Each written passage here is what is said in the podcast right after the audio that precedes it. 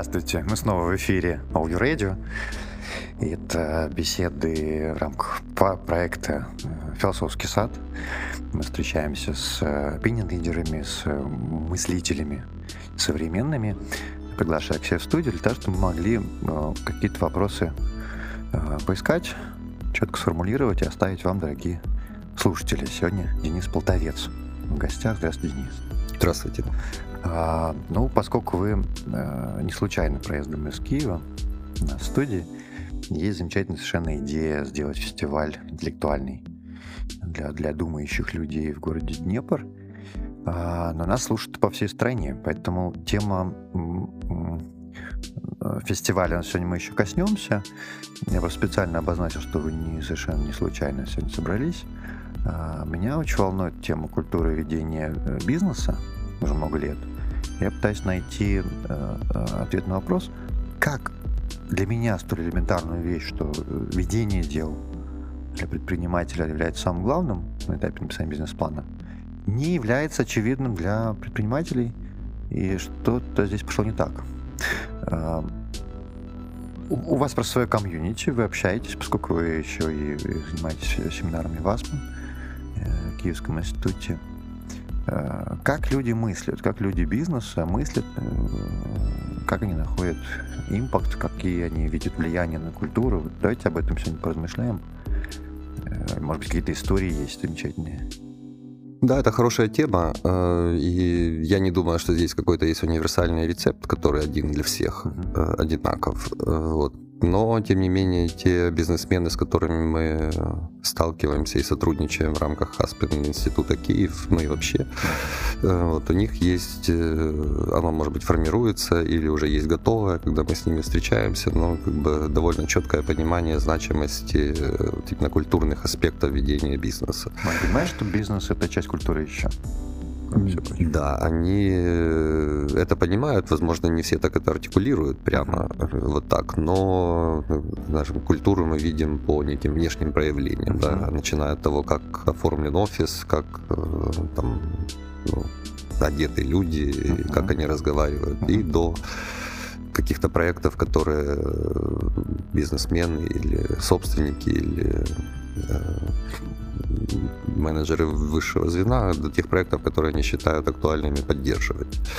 Вот. Ну и примеров таких много, э, вот, поэтому тут э, сложно сказать, э, там, стоит ли выделять какой-то там конкретный один из них. Вот. Но так или иначе все те бизнесмены практически, кто мне вот сейчас как бы приходит на ум, uh-huh. они так или иначе в той или иной мере, но поддерживают разного рода культурные проекты, которые, казалось бы, ну, вовсе никак к их бизнесу не относятся. А вот э, еще быстро, mm-hmm. это это это какое это от изобилия происходит или там есть буквально вот борцы, которых может быть еще сам свой бизнес развивается и должны вкладывать в развитие нанимать новых людей в команду, заниматься инфраструктурой или закупками, но они при этом все равно продолжают выделять, э, например, финансы на Э, там, не знаю, гуманитарное образование или свое образование, или, или, или э, красивые инсталляции в офисе, или вообще на сторонние культурные проекты. То есть... Ну, я не думаю, что в случае украинского бизнеса можно говорить о каком-то изобилии, э, потому что если его сравнивать, там, скажем, ну, там, с каким-нибудь бизнесом, скажем, западных, uh-huh. западных обществ, то он далеко не изобилен. То есть это все-таки скорее такой средний бизнес, там, по, по европейским меркам даже. вот. Но тем не менее, ведь имеет значение пропорции. И вот какой бы это ни был бизнес, если он там, допустим, маленький или там средний или большой, но какая-то часть все равно бизнесменами выделяется на разного Супер. рода культурные mm-hmm. инициативы. Mm-hmm. Вот. Ну, понятно, что чем больше этот бизнес, тем можно сказать, что более отвлеченный характер носят эти культурные проекты. Ну, скажем, вот один наш э, такой хороший друг Аспен института, он поддерживает украинское кино, например. Ну, то есть у него бизнес, mm-hmm. Там это производство, это mm-hmm. всякого рода, в общем, как бы ну, настоящая промышленность, индустрия. Вот. Но он поддерживает украинское кино и ну, всячески... в этом разбирается, ну, скажем, в достаточной мере, чтобы отличить хорошее кино от плохого, вот. скажем так, да. вот, и хороших режиссеров от плохих и так далее, и так далее. И он меценат?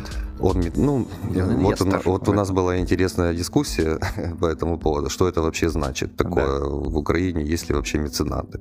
Кстати. Вот, да, и, э, скажем, те люди, которых я считаю лично меценатами, они mm-hmm. отказываются от того, что они меценаты. Они не, ну, не хотели бы себя так обозначать. Э, вот. Э, поэтому я не могу сказать вот этот конкретный пример, это какой там характер отношений, скажем, у него с mm-hmm. кинопродюсерами, там, с производителями. Mm-hmm. Вот. Но так или иначе, это ну, достаточно примечательный факт, потому что если он даже инвестор, mm-hmm. ну, это довольно рискованное, в общем-то, мероприятие, если инвестировать в украинское okay. кино. Да.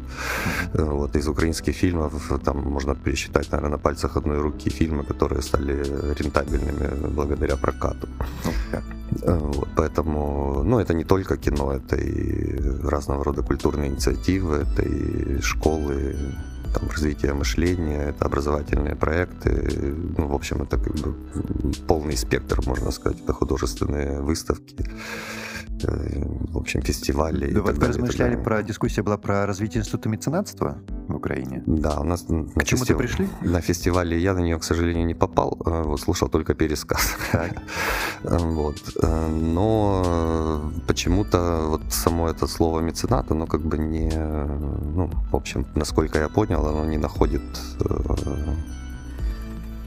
как сказать, своего благодарного слушателя, да, то есть почему-то меценатство mm-hmm. то ли, может быть, э, в бизнес-культуре это считается каким-то, ну, как бы сказать, непродуктивным расходованием ресурса или, в общем, не знаю, как это объяснить. Mm-hmm. Вот. Но, тем не менее, фактически меценатов среди украинских бизнесменов очень много ну вот по тем угу. наблюдениям, но они которые... себя не идентифицируют. Да, но они себя... Удивительно, да, правда?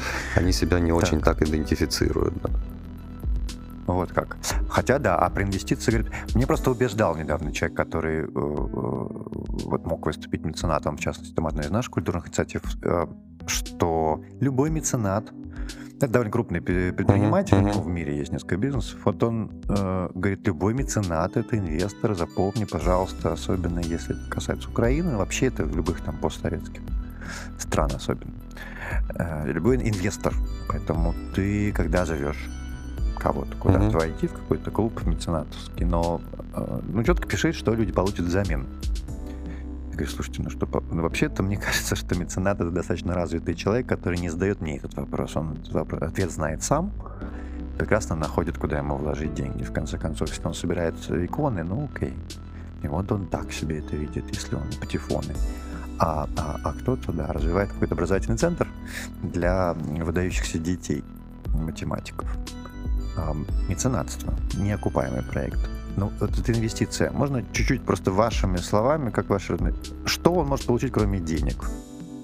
Ну, для меня эта вся история проблематизируется тем, что вообще-то существует представление об общем благе, которое в наших Палестинах не слишком развито это представление. То есть как общее благо мы воспринимаем ну, как-то довольно так абстрактно.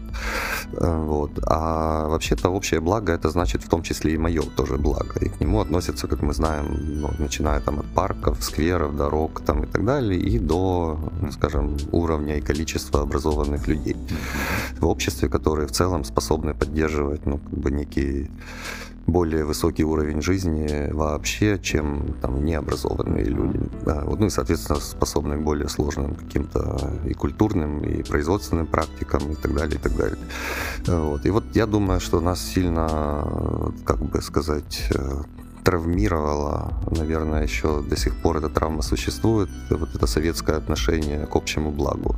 Что общее благо, оно как бы не потому оно общее, что оно и мое, а потому оно общее, что мое отдельно, а общее отдельно.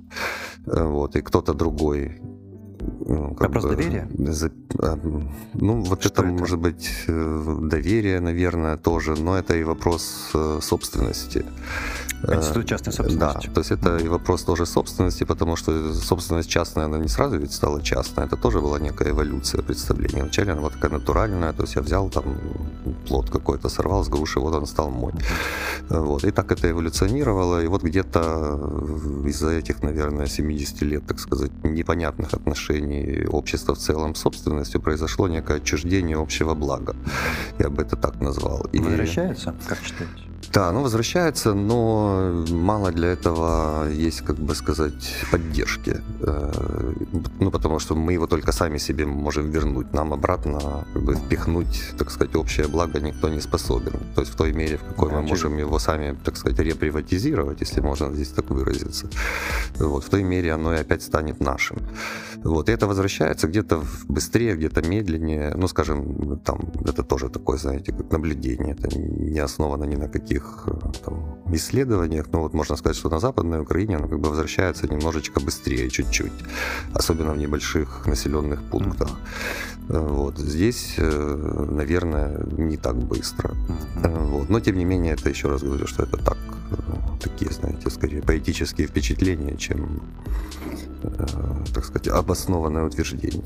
Вот. Но так или иначе, да, оно возвращается, но возвращается вот в той мере, в какой вообще возвращается, так сказать, наше представление, наше ощущение, что мы живем в своей стране, что это наша земля. То есть вот такие вещи, когда они перестают быть просто лозунгами, а становятся какой-то достаточно конкретной реальностью каждого человека, вот в той мере, мы можем говорить о том, что да, и бизнесмены, они как бы переходят от, так сказать, э, размышлений в терминах прибыли, переходят к размышлениям в терминах хорошей жизни.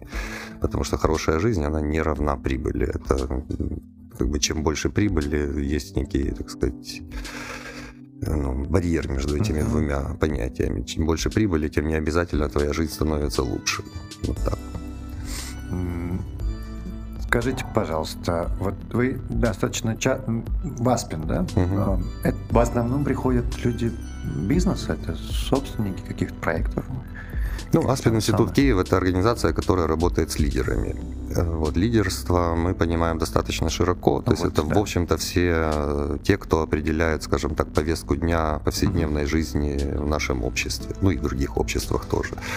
Э, вот, поэтому это, да, это и бизнесмены, но это и государственные деятели, это и государственные служащие, это и журналисты, это и ученые, и писатели, и художники, и спортсмены и так далее, и так далее. То есть это все те, кто так или иначе формирует, скажем, повестку дня и направление развития общества. Или пропускают через себя. Ну, это уж, Насколько наверное, они определяют. Да. Ну, э, э, и, и смотрите, здесь вот этот вопрос. Поскольку вы общаетесь с этим, э, я тогда достаточно, достаточно много лет уже, mm-hmm. да, вы наблюдаете такой комьюнити. Мы просто довольно прилично исследовали культурный код, насколько люди определяют для себя украинский культурный код некий. В каких смыслах, в каких словах он может быть выражен. То что-то подобное ловили, вот если такой комьюнити, с которым вы общались, задать им вопрос, что для них Украина, как она представлена в мире даже, как обычно. Как ты иностранцу объяснишь, что есть Украина? Самое главное сейчас. Это очень интересный вопрос. Спасибо. Э, вот. Не то, чтобы мы специально этим занимались, но у нас, э, скажем, там в Аспен институте у нас, я имею в виду, у нас, э, скажем, действует такая программа, которую мы называем национальная идентичность. Uh-huh. И вот в рамках этой программы мы проводим, там, проводили, проводим несколько мероприятий разного рода, именно посвященных поиску ответа на этот вопрос. Чем наше uh-huh. общество отличается ли или, может быть, не отличается, или, быть, да. Так не отличается, ну, как-то по-другому просто трансформирует, транслирует эти ценности. Э, ну и пока что я бы сказал, что такого четкого вот внятного, вменяемого ответа не найдено, но тем не менее есть ряд особенностей, наверное, которые, ну, как бы, с которыми все согласны. Вот. Например, такое, такая особенность, это может быть звучит банально, но тем не менее это некая свободолюбивость. Свобода, она рассматривается здесь как более высокая ценность, чем там кое-что другое. Например, чем справедливость. То есть для нас важнее быть свободными, чем как бы вот uh-huh. иметь некие uh-huh. там равные шансы uh-huh. или что-то в этом духе. Э, ну, может быть, э, не знаю, это, ну, это тоже такая особенность, это как бы недооценка, скажем, уровня развития украинского общества.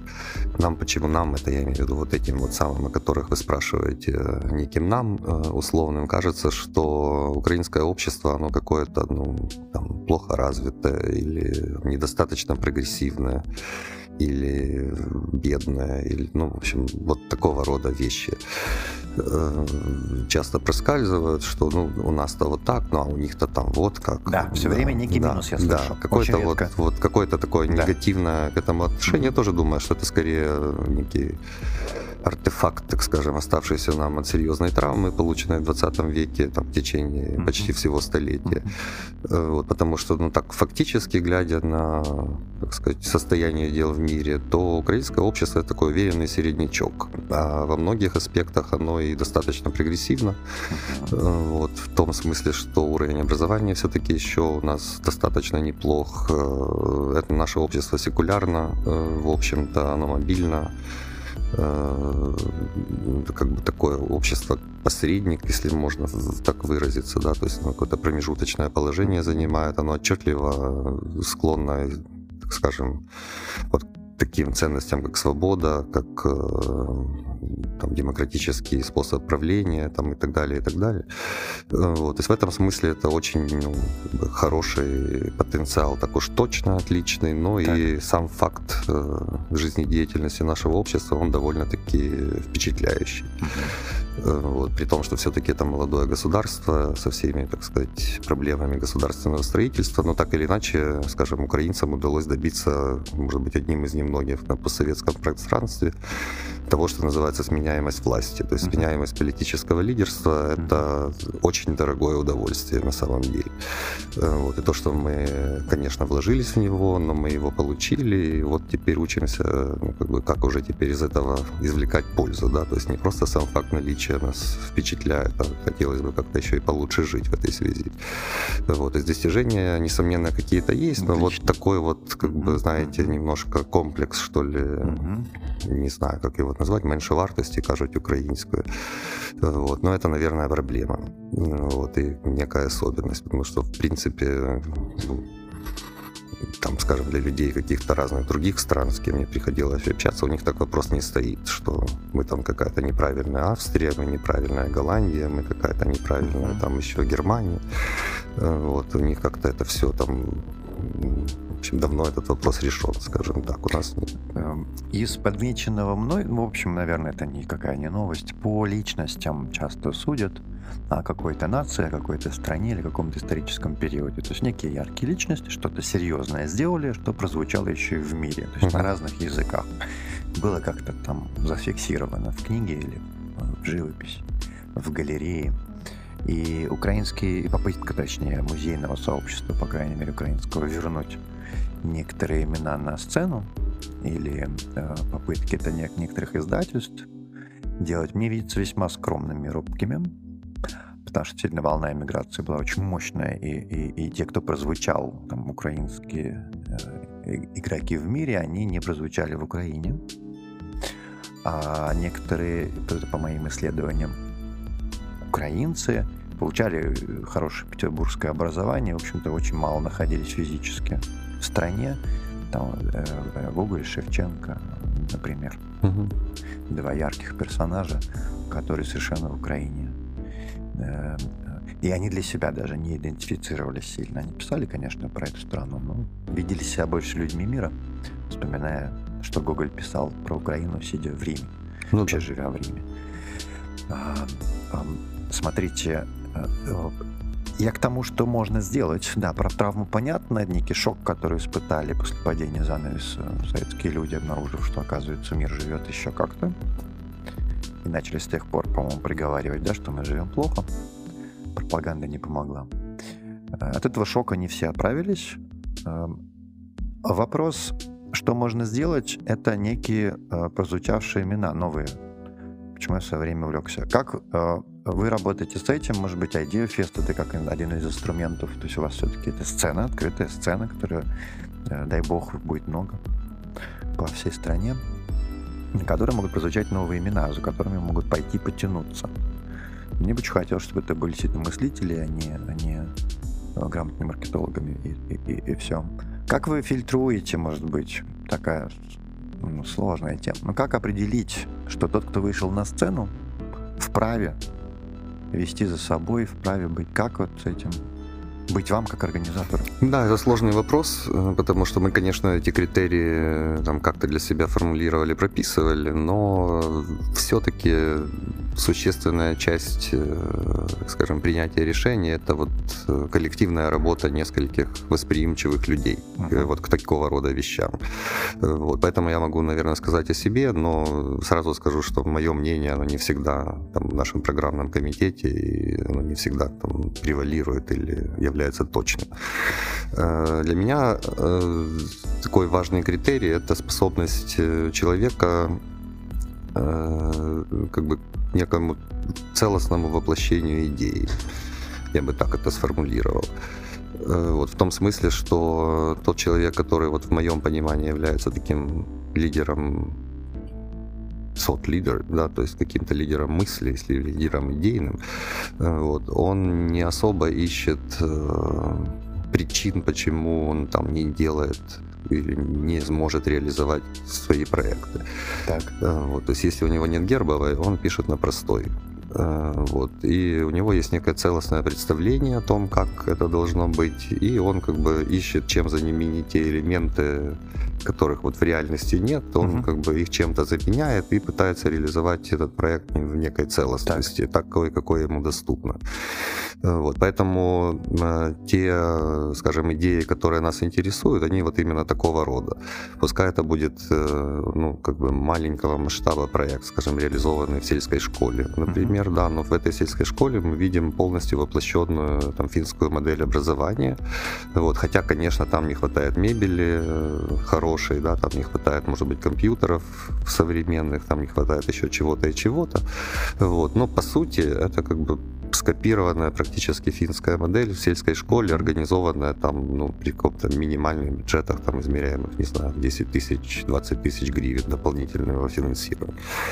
Э, вот. А, то есть для меня вот это критерий. Второй критерий — это способность такого человека э, как бы помочь другим понять, как это можно воплотить в их контексте. Потому что контексты разные. Одна сельская школа может сильно отличаться от другой сельской школы по там, целому ряду набору причин и характеристик. Вот. И такой человек, он как бы способен сказать, что нет, вы вот, вот этого вы так не делаете, а здесь вы сделаете это вот так, вот так, вот так. Э, и это даст результат такой же, в общем-то, как у нас, как вы собирались. Это касается и школы, и бизнес-проектов, и чего угодно. Вот. И, может быть, третья важная характеристика – это способность э, как бы, выходить за рамки своей рутинной работы. То есть такой человек, он может, э, там, будучи школьным учителем, он может что-то присоветовать руководителю предприятия, например, или там uh-huh. художнику, или еще uh-huh. кому-то. То есть он как бы способен к некому вот там транспрофессиональному, если можно так э, выразиться, мышлению. То есть он может выделить в своей деятельности что-то такое, что будет применимо и для других. Есть такое, да, понятие универсальный человек. Чем больше, чем ближе, да, да он к, к нему, такой более экспертный. Да, да, да, да, да. Ну, это вот это как бы не экспертность, потому что он экспертен все-таки в своей области, так. да, но он из своей области может выделить вот что-то такое, что вообще mm. важно и значимо для всех людей. А, вот и, так. и перенести это вообще в другую среду. Да, и переносить это в другую среду. Где вот. это будет полезно. Да. Угу. Такая. И наоборот заимствовать, соответственно, тоже из других сред, что-то подсмотреть у дирижера оркестра, что-то подсмотреть у спортивного тренера и перенести это как бы в свою сферу деятельности.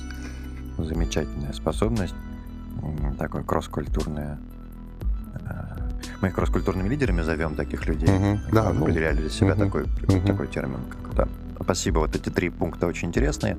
Э, какой человек вас покорить может? Вы встречаетесь с каким-то человеком, И вот вы фактически, наверное, по этим трем пропускаете параметрам, скорее всего, даже если вы не зовете на сцену, Мгм.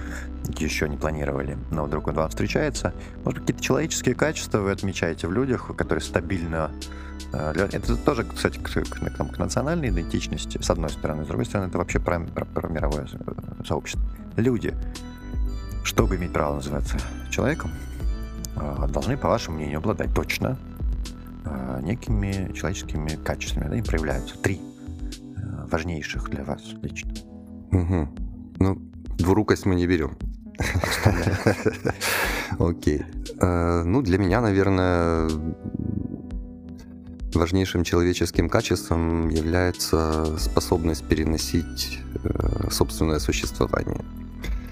Э, То есть не впадать в отчаяние в Ах, связи с его ну, как бы конечностью, в связи с, в общем, изрядной долей страданий, которые так или иначе на нас всех падают.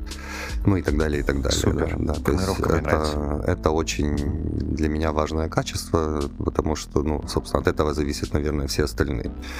Э, Вот. Второе, что для меня важно, это некая способность, как бы, я бы это назвал даже рефлекторной рефлексии, или самой, саморефлексии.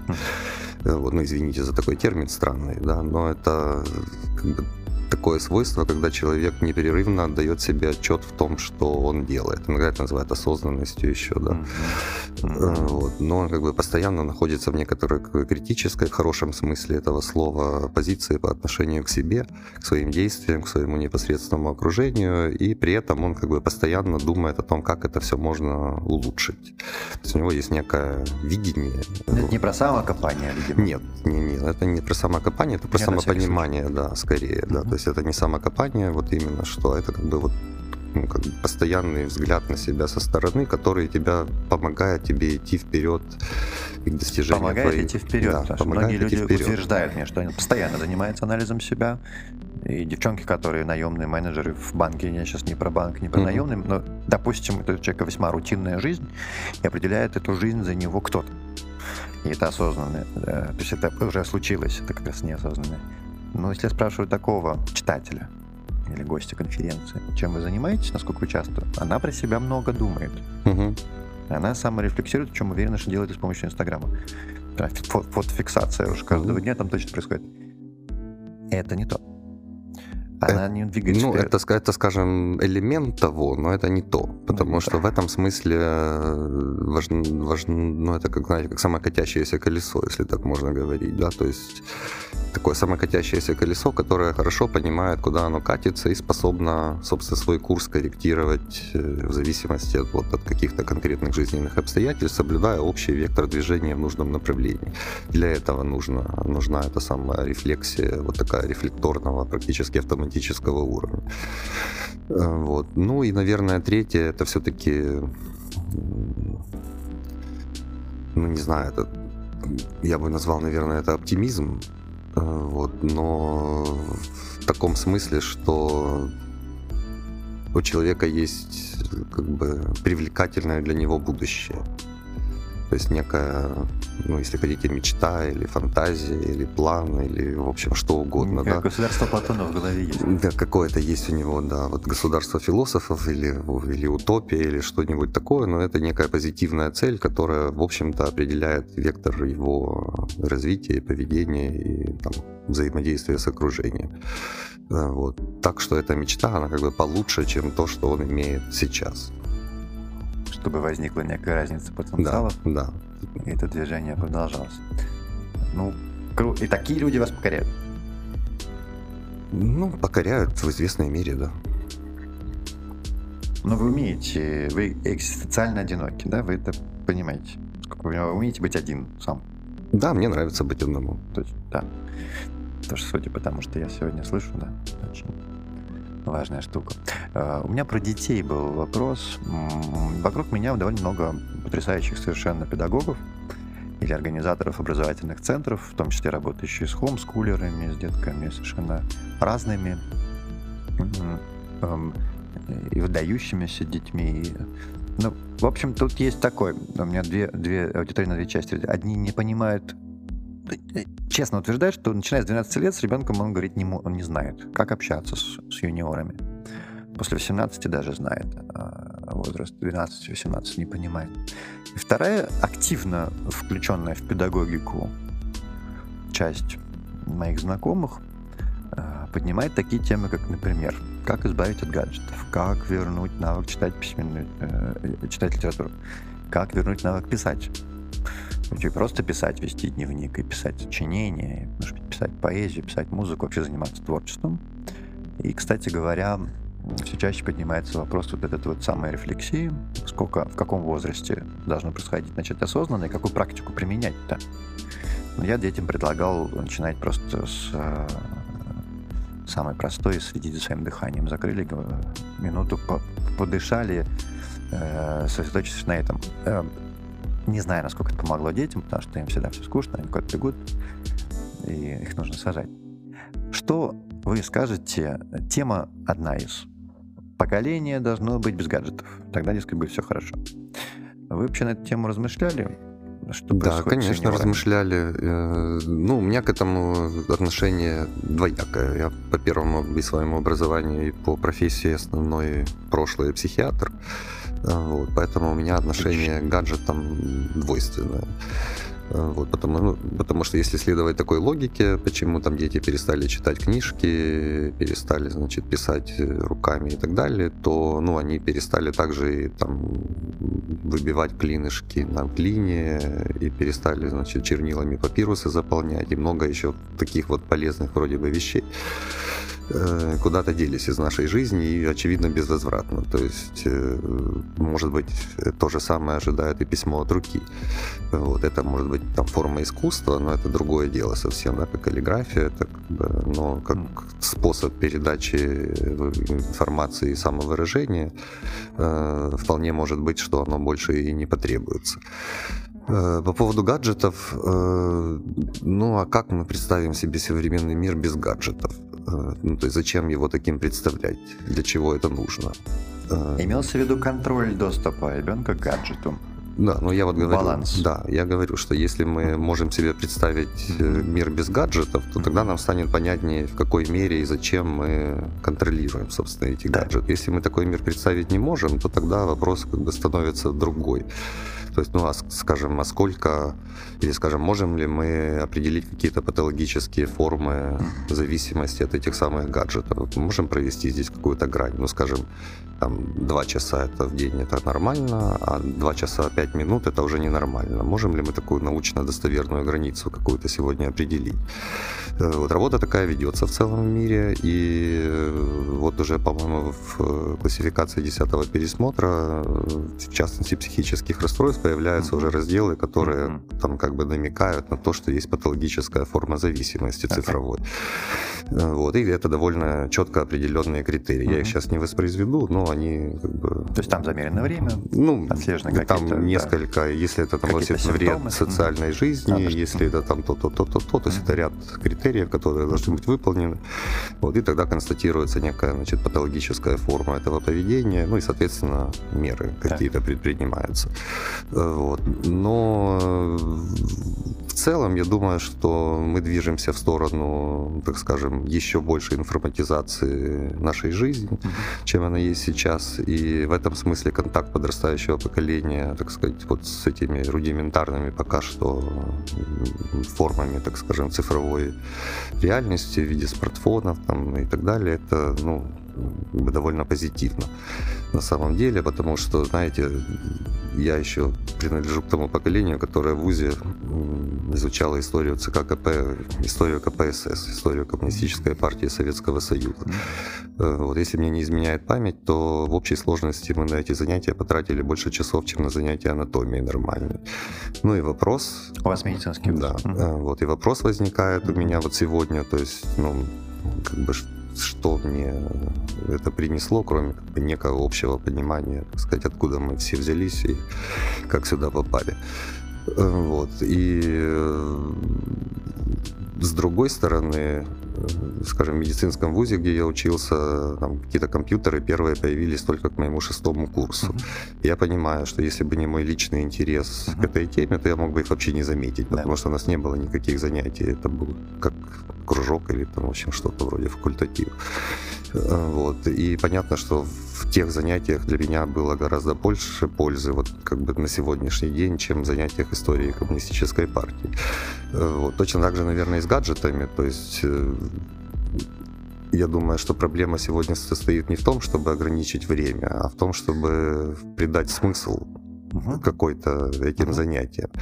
Вот, чтобы это был не способ как бы отвлечения детей от родителей и предоставление родителям возможности заняться своими делами взрослыми. Э, вот. А чтобы это была такая же форма игры детей с родителями или там вообще со взрослыми шире, как, в общем-то, и любая детская игра, которая может очень даже служить разного рода образовательным, воспитательным целям. Потому что фактически вред начинается в общем, откуда гаджет у ребенка? Покупает родитель. Действительно, он часто покупает без инструкции что делать с этим гаджетом, я имею в виду. Нету реком... не садится рядом с ним родитель, изучать э, онлайн-курсы э, возраста ребенка или записывать вместе э, видеоблог просветительский. Этим не занимаются. Чаще всего гаджет действительно служит тому, чтобы социальный статус своему ребенку, либо не мешай, у меня своя взрослая жизнь, у тебя своя детская жизнь. Да, ну даже и в такой форме, э, я думаю, что это в целом способствует развитию детей, потому что они э, ну, как бы контактируют с некой мировой на сферы, если хотите. Mm-hmm. Да, они контактируют беспорядочно, да, они контактируют там как попало, э, вот. но так или иначе все-таки они сталкиваются с некими достаточно совершенными формами скажем, культурных продуктов. Вот, даже упомянутый вами Инстаграм, ну, он как бы содержит много разной информации. Там, если ты бродишь, то ты можешь рано или поздно попасть на очень такие даже интересные вещи. Просто мне видится, что если среди педагогов для юниоров появятся имена, которые юниоры по какой-то причине готовы будут слушать, а уж в силу того, что интернет есть, это действительно может появиться просто один мудрый человек, который будет в интернете рассказывать, быть влиятельным для юниоров, по какой-то причине быть интересным для них. Действительно может помочь с этой дисциплиной, с выбором той информации, которую я могу через гаджет как ребенок получать. Уж раз уж э, вопрос действительно беспорядочности, меня сейчас тоже волнует пока больше. Потому что если взрослый человек уходит в серф, э, исчезает в фейсбуках, и потом с ума сходит от того, сколько он там времени потратил, но он что происходит с детьми, действительно неконтролируемые уходы. А, поэтому я чего хотел бы обратить внимание, раз уж мы эту тему подняли, если получится на сцену а, а, ваших фестивалей, наших выводить э, потенциально хотя бы педагогов, которые эту проблему могут решить, то есть состояние системно предложить. Стать лидерами мнений для детей. Вот, давайте так. Mm-hmm. Стать лидерами мнений для детей. То есть там то, что господин Комаровский пытался делать, но он такой лидер мне не стал не для детей, а для мам. А, ну, кстати, вот такой яркий пример, когда кто-то вдруг появляется, потому что он освоил правильно интернет-пространство в своей жизни, там, или телевизионное. Mm-hmm. А, а, и вот он всем вспоминается. Всем, кто связан с воспитанием, там, со здоровьем детей, да. А персоны, которые я мог бы назвать выдающимся педагогом, который имел бы общий язык не с родителями, а с детьми, вот я так что-то не могу вспомнить. Поэтому снова-снова возвращаемся к тому, что Украине еще предстоит родить своих, свои имена, и здесь очень много вот этой самой свободы. Я бы хотел обратить внимание, что свобода, наверное, нужна больше для созидания, а не для просто «я свободен э, от кого-то, от авторитетов». Эта свобода как раз деструктивна. Поэтому в обществе до сих пор монархические настроения-то бродят. Ну, может, не Да, с этим, с этим сложно не согласиться, потому что свобода — это не единственная далеко ценность, которая определяет, так скажем, достойное человеческое существование, а может быть даже и не основная. Вот, да, без нее никак. Это как бы своего рода гигиенический фактор, да, если можно так выразиться, как без воздуха. То есть без воздуха ты особо далеко не уйдешь, но как бы само наличие воздуха тоже не... Ну, не дышать надо да. вообще да? Есть да. вдох, есть выдох, вот он так. Вот, то есть оно не определяет в общем качество его, твоего существования. То есть учиться этой свободой управлять. Вот мне сейчас пришло в голову, что мы не учим этой свободы, даже давая свободу, свободу высказывания, свободу распорядка дня, свободу выбора профессии, свободу выбора образования, э, свободу одеваться. Вот эта вся свобода и сейчас есть. украинца, но никто не научил этой свободой вообще управлять. Ну, знаете, мы вот в Аспен-институте в Киевском, мы, наверное, пару лет назад мы начали семинар проводить для подростков, для десятиклассников, Прекрасно. философский. Спасибо. Э, Вот. И... С Андреем, да? Э, Или С Андреем? Баумейстер? Нет. Э, Ну, в Ну, общем, даже еще- да, прекрасно. неважно.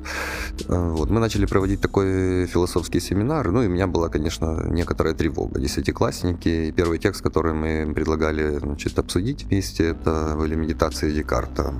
Э, Собственно, медитация о, как бы, о природе человеческого разума. Э, Вот. Ну и у меня как-то была такая тревога, что, ну, наверное, это может быть слишком Сложный зап- материал. запредельно, Мгм. да. Но оказалось, что нет. Э, Вот. И оказалось, что это как раз ну, как бы созвучно очень тем мыслям, которые есть у десятиклассников. Вот. Хотя там говорить о том, что у нас какой-то специальный супер отбор там суперталантливых детей, то скорее нет, чем да. Э, И, э, ну и вообще этот семинар, он как бы раз за разом, уже, по-моему, четвертый был семинар такой в этом году, он раз за разом демонстрирует, что ну, мы там и так называем дети почему-то, да, по какой-то, в общем, не знаю, что, по некой конвенции. Э, Вот. Но вопросы их, в общем, интересуют совершенно, ну, если хотите, взрослые, а если нет, так такие, в общем, человеческие. Вот, то есть кем мне быть, куда мне дальше идти, что мне дальше делать, э, что достойно того, чтобы я этим занимался, что нет, как строить отношения с людьми, ну и так далее. Ну, то есть, ну, как бы совершенно такие обычные, скажем, для человеческого существования вопросы. Э, Вот. И в этой связи я думаю, что э, может быть э, как бы не так э, сильно нам мешают гаджеты, как отсутствие вот таких диалоговых форм в образовании. Потому что образование наше и до сих пор построено так, что, наверное, его 95 или, может быть, 99% это формы все-таки такие Да. сверху вниз. Да. Мгм.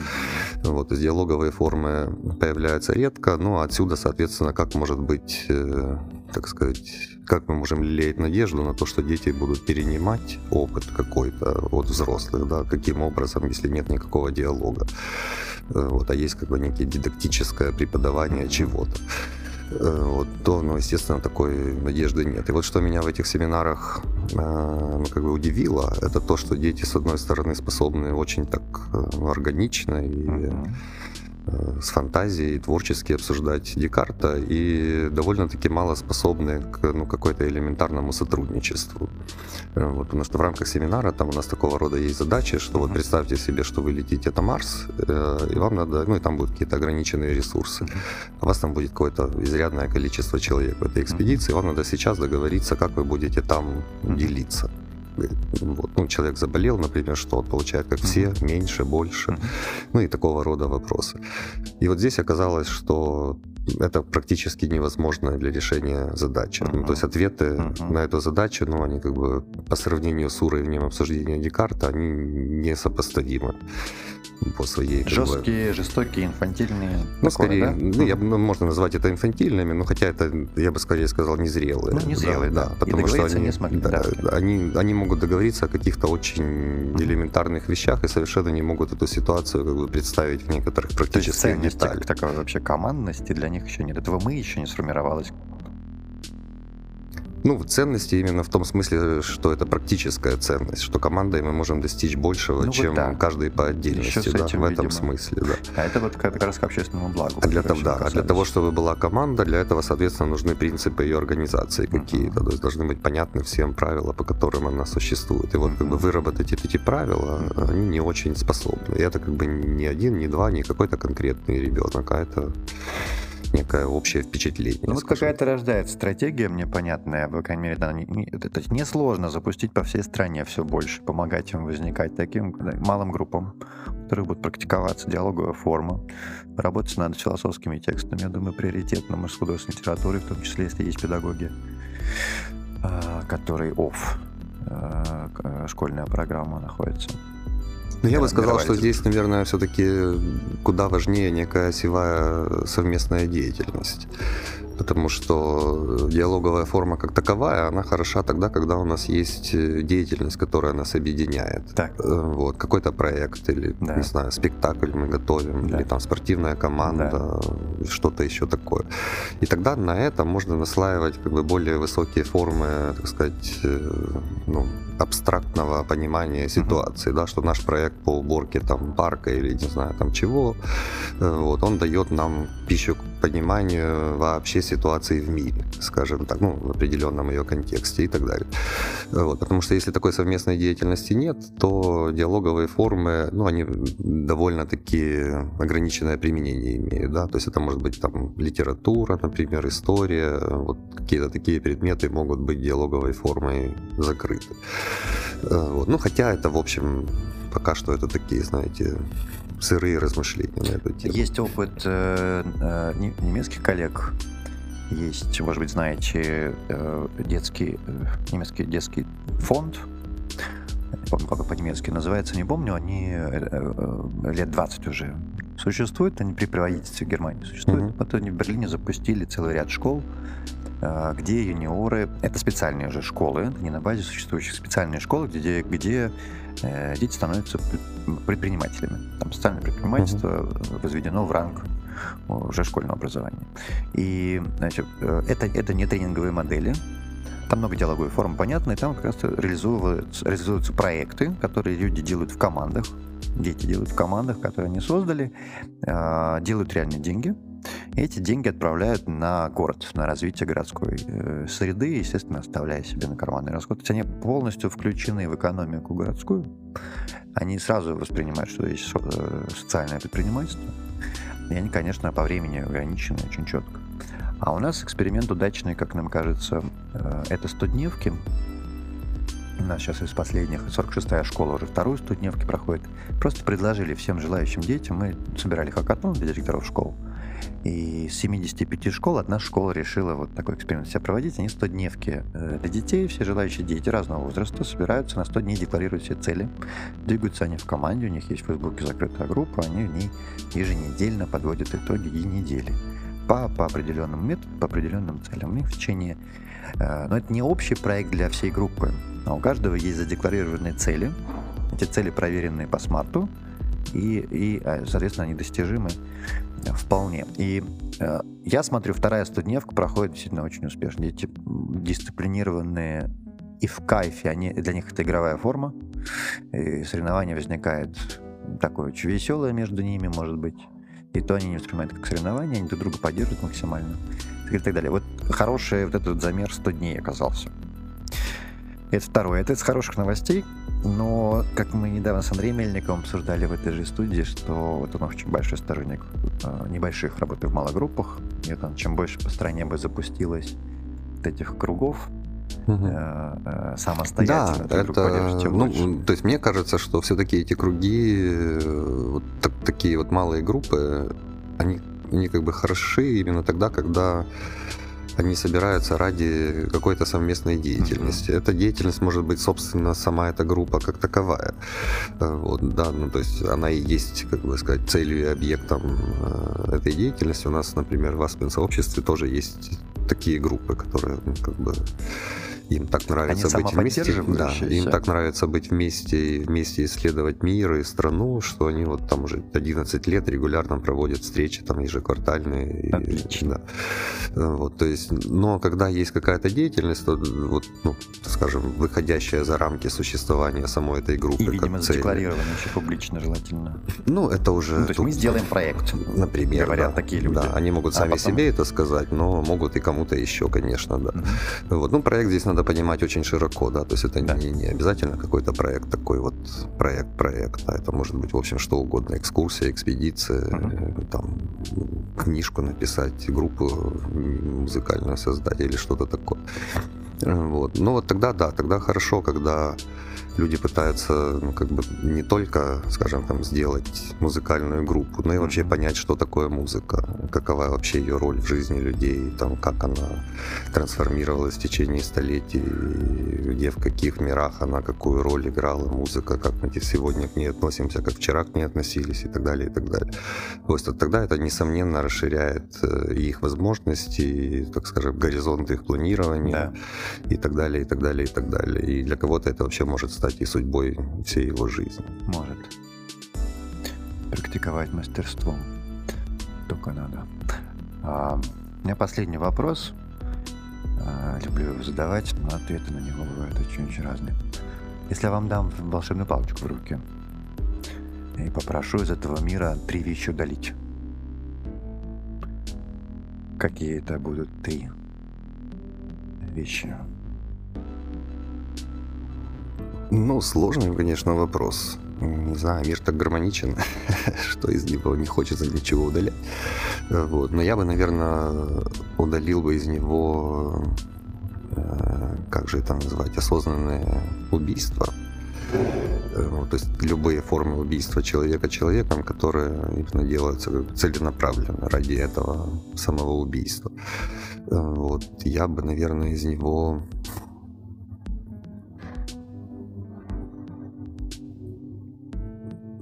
не знаю, наверное, это все. Все остальное, как-то с этим, со всем остальным можно справиться и без волшебной палочки, скажем так. Денис Полтовец у нас в гостях. Благодарю вас. И вам спасибо большое, Дима. Это «Философский сад». До встречи. OU Radio. People Business Education.